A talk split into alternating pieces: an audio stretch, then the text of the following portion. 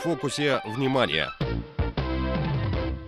18 декабря утром в Пекине открылось торжественное собрание, посвященное 40-летию политики реформы открытости. На собрании председательствовал премьер Госсовета Китайской Народной Республики Ли Катиан. Генеральный секретарь Центрального комитета Компартии Китая, председатель КНР, председатель Центрального военного совета Си Цзиньпин выступил с программной речью, в которой отметил, что реформа и открытость – великая революция в истории китайской нации. Эта революция способствовала великому взлету дела социализма с китайской спецификой. Опыт, накопленный в ходе 40 лет реформы открытости, представляет собой духовное достояние партии и народа, имеет важное руководящее значение для укрепления и развития социализма с китайской спецификой, его необходимо беречь, придерживаться, непрерывно обогащать и развивать. 18 декабря 1978 года Центральный комитет Компартии Китая созвал третий пленум 11 созыва. На совещании было принято историческое решение сосредоточиться на экономическом строительстве и реализации реформы открытости. За последние 40 лет комплексная государственная мощь Китая значительно возросла. Среднегодовые темпы роста ВВП составили 9,5%. Располагаемый доход на душу населения увеличился в 22,8 раза, а число малоимущих сократилось на 740 миллионов. Вклад Китая в мировой экономический рост превышает 30%. На собрании, посвященном 40-летию политики реформы открытости, Си Цзиньпин подчеркнул, что Компартия Китая приняла историческое решение о проведении политики реформы открытости, исходя из глубокого анализа перспективы миссии партии и страны, исходя из глубокого анализа и обобщения практики строительства социалистической революции, а также исходя из глубокого понимания веяний времени и реалий, учитывая чаяния и потребности народных масс. Он подчеркнул. Реформы и открытость являются великим озарением Компартии Китая.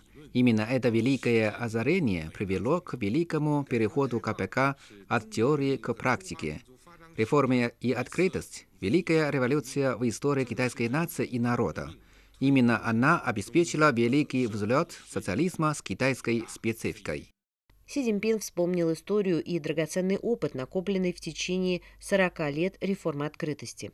Си Цзиньпин отметил, что устремление к счастью китайского народа и возрождение китайской нации – заветы миссии китайских коммунистов, а также цель самой политики реформы открытости. Китайский лидер также добавил, что развитие Китая невозможно в условиях закрытости и в отрыве от мира. В то же время для реализации процветания миру также нужен Китай. Поэтому необходимо придерживаться расширения открытости, непрерывно продвигать создание сообщества единой судьбы, он сказал.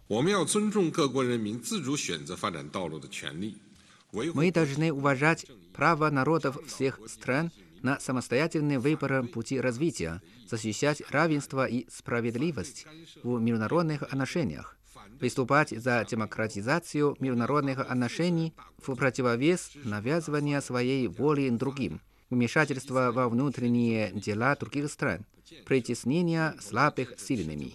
Китай будет продолжать играть роль ответственной державы, поддерживать развитие развивающихся стран, активно участвовать в преобразовании и формировании системы глобального управления, прилагать все усилия, чтобы создать чистый и прекрасный мир, где царит долгосрочный мир, всеобщая безопасность, совместное процветание, открытость и инклюзивность.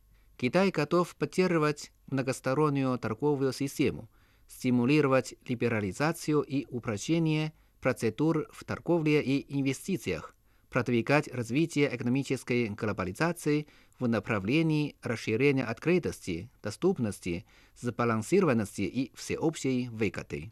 Си Цзиньпин отметил, что Китай должен делать упор на реализацию инициативы «Один пояс и один путь», создавать новую платформу международного сотрудничества, придавать новый импульс развитию всего мира. Китай ни в коем случае не будет жертвовать интересами других стран ради собственного развития. В то же время ни при каких обстоятельствах не будет отказываться от своих законных прав и интересов. Политика КНР в области международной безопасности и развития носит оборонительный характер. Развитие страны несет угрозы другим странам.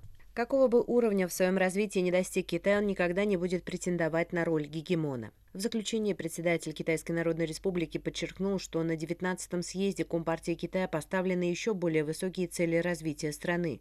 Выдвинута задача всестороннего достижения среднезажиточного общества и полного осуществления модернизации, превращение Китая в модернизированное социалистическое государство, а также установка об осуществлении китайской мечты и великого возрождения китайской нации. Си Цзиньпин сказал.